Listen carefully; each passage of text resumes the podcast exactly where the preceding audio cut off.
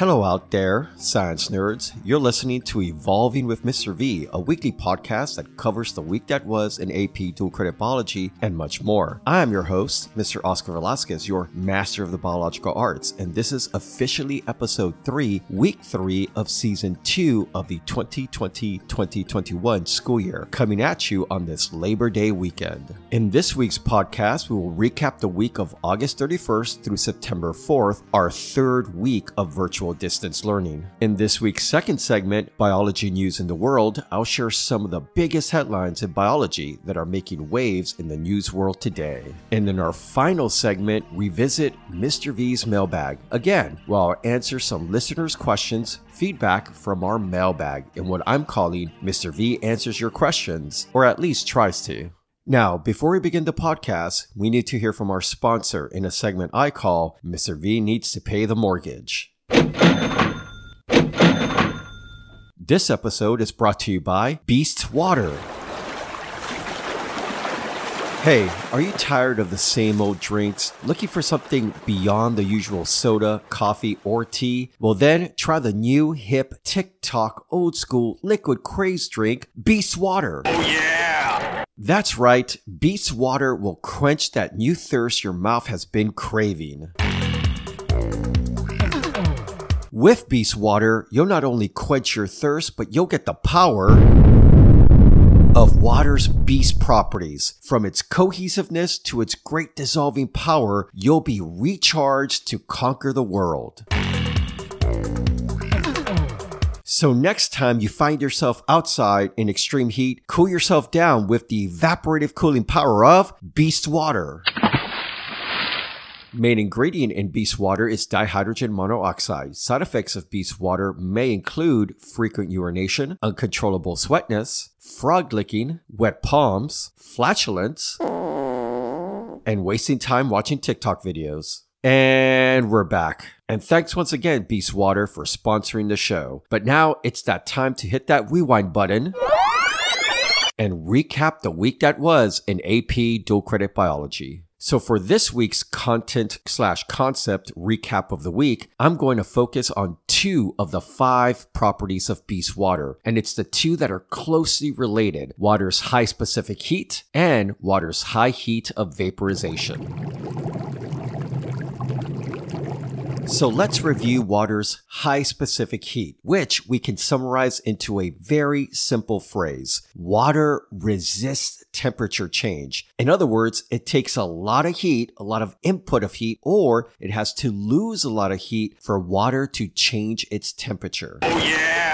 So why does water have high specific heat? Well, like most of the beast properties of water, we can trace it to the hydrogen bonds it makes with other water molecules. You see, it takes a lot of heat, or it needs to absorb a lot of heat to break those hydrogen bonds, and it needs to release a lot of heat when hydrogen bonds form. This gives water its high specific heat, its resistance to change its temperature easily. And just to give you a quick example of water's high specific heat, it's the reason you can burn your fingers by touching the metal handle of a pot on the stove when the water in the pot is still lukewarm. That's because water has 10 times the specific heat of iron, which has a very low specific heat.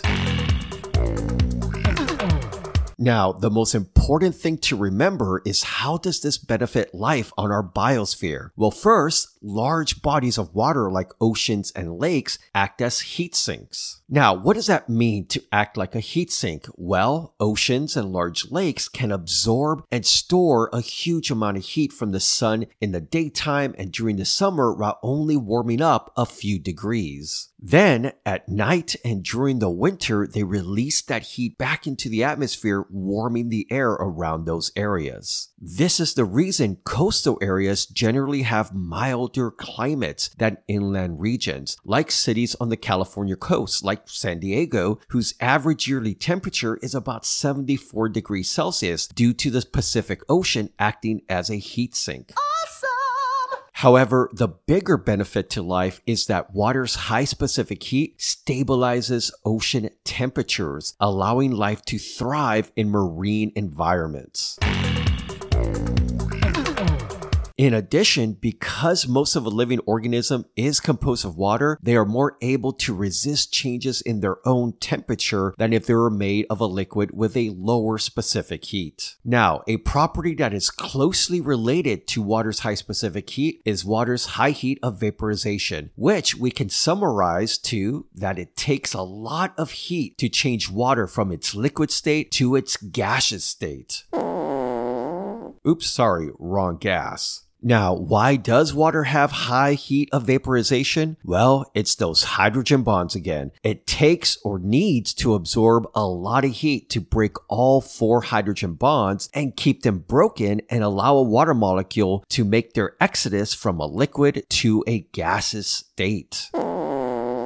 Oops, sorry, once again, wrong gas. Now, how does this property benefit life? Well, it helps moderate Earth's climate by being a major part of the water cycle, the evaporation part, which then allows it to condense in the air and come back as rain. But it also helps stabilize temperatures of lakes, ponds, and even helps in preventing a lot of living organisms from overheating in the process of evaporative cooling. Yes, a big part of water's high heat of vaporization. Wow! Now, evaporative cooling is the process that as a liquid evaporates, the surface of the liquid that remains behind cools down. Now, this is because the hottest molecules, those with the most kinetic energy and heat, are the ones most likely to leave as a gas, which leaves cooler liquid molecules behind. Awesome! Now, evaporative cooling helps stabilize oceans, lake, and pond temperatures, but also prevents several organisms from overheating. For example, humans. Now, as humans, when we get hot, we sweat. Well, that sweat is a good thing because as that sweat evaporates away from our skin, it leaves cooler water molecules behind, preventing us from overheating and possibly getting a heat stroke. Cool story, bro. Now, this also explains why on humid days, evaporative cooling doesn't really work that well because we tend to feel more discomfort and kind of distress from heat because the sweat off our skin doesn't evaporate away due to the high concentration of water in the air, which might lead us to get overheated a lot easier. Here's a fun fact about evaporative cooling. Kangaroos, which don't really sweat and, live in Australia where their temperatures match or even exceed these of San Antonio, well, how do they handle their overheating issue? Well, since they don't sweat, what they do is they lick themselves or they'll spit on themselves and they allow that saliva to evaporate away, which leaves cooler water molecules behind, which prevents them from overheating. Cool story, bro. So hey, if you're outside and it's hot and you're not sweating, hey, maybe you should lick yourself or maybe spit on yourself and try to cool yourself in that way. No, you shouldn't. You should immediately seek shade and definitely get some water because you're probably dehydrated. Gross. You nasty! Well, that wraps up our content/concept of the week recap. Make sure to review all 5 beast properties of water and the pH scale, along with bases, acids, and buffers for the upcoming quiz over Chapter 3.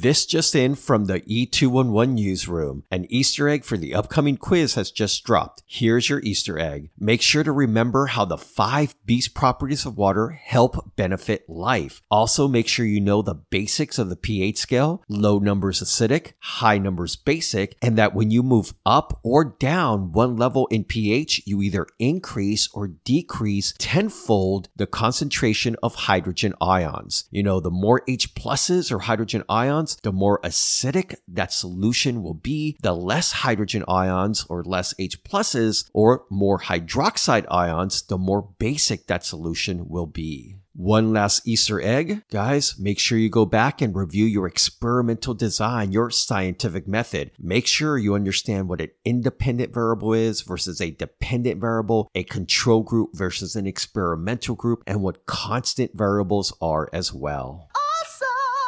That concludes our Easter egg hints.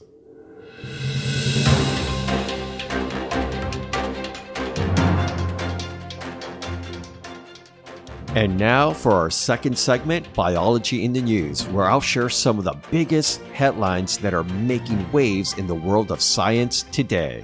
So let's go ahead and jump into our first story. Plant protein discovery could reduce the need for fertilizer. Yes, researchers have discovered how a protein in plant roots controls the uptake of minerals and water, a finding which could improve the tolerance of agricultural crops to climate change and reduce the need for chemical fertilizers. This would be an awesome substitute for chemical fertilizers, which can sometimes cause pollution when they run off into lakes, rivers, and oceans. Not to mention, it could be safer to use around the human population. Here's a second story, one dealing with COVID-19. A recent research shows how a bioengineering technique to boost production of specific proteins could be the basis of an effective vaccine against the novel coronavirus that causes COVID-19. Yes, scientists manipulated a natural cellular process to ramp up levels of two proteins used by the virus to infect other cells, packaged the protein boosting instructions in nanoparticles, and injected them into mice. Within a month, the mice had developed antibodies against the SARS-CoV-2 virus, which is a virus very similar to COVID-19. So, some promising results from this study. Cool story, bro. And our last final biology headline, declining antibodies and immunity to COVID-19. Why the worry? So, another COVID-19 story. Now, most people are aware that testing for antibodies in a person's blood can show if someone has had a specific disease, such as COVID-19. Those antibodies provide protection from getting the disease again. But a paper published in the New England Journal of Medicine shows researchers have found that antibody levels decline in individuals who have recovered from COVID-19, dropping by half every 36 days. Now, does that mean people who have recovered from COVID-19 have lost their immunity? Well, probably after a while they will. Hence, why you have possibly been hearing that we will have to get COVID-19 vaccines every year or so to maintain our immunity. But these studies are still early and more research and results have to take place to ensure we have strong evidence to support our claims. Cool story, bro. Well, that's it for this week's Biology in the News, recapping some of the biggest headlines making waves in the world of science today.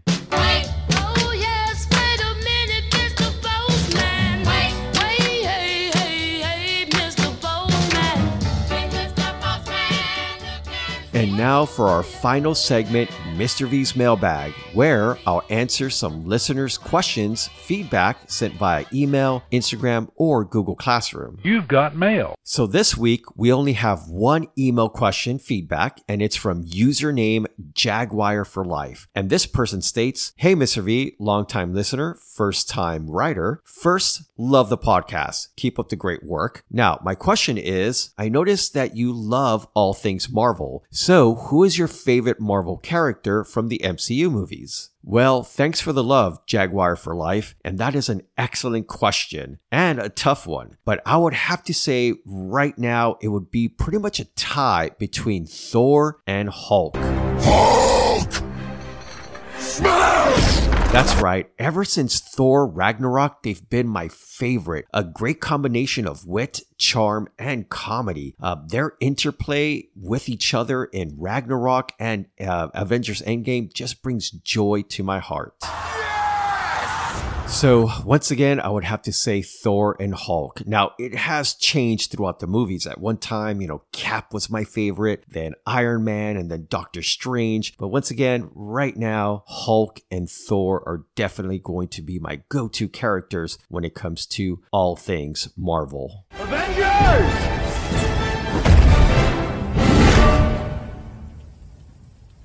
Assemble. Well, that's it for Mr. V's Mailbag. Hey, do you have a burning question or feedback about the podcast or me, Mr. V? Well, send over an email or record a voice message and send it via email to ovelas@nisd.net, and it just might be on the next podcast.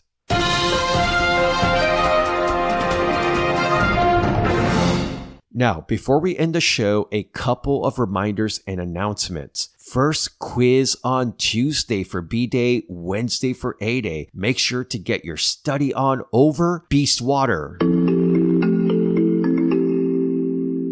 Also, make sure to review or read Chapter 3 from your Campbell textbook that you should now have access to. Make sure to check out that study area section. Great resources to help you be more successful on quizzes and exams.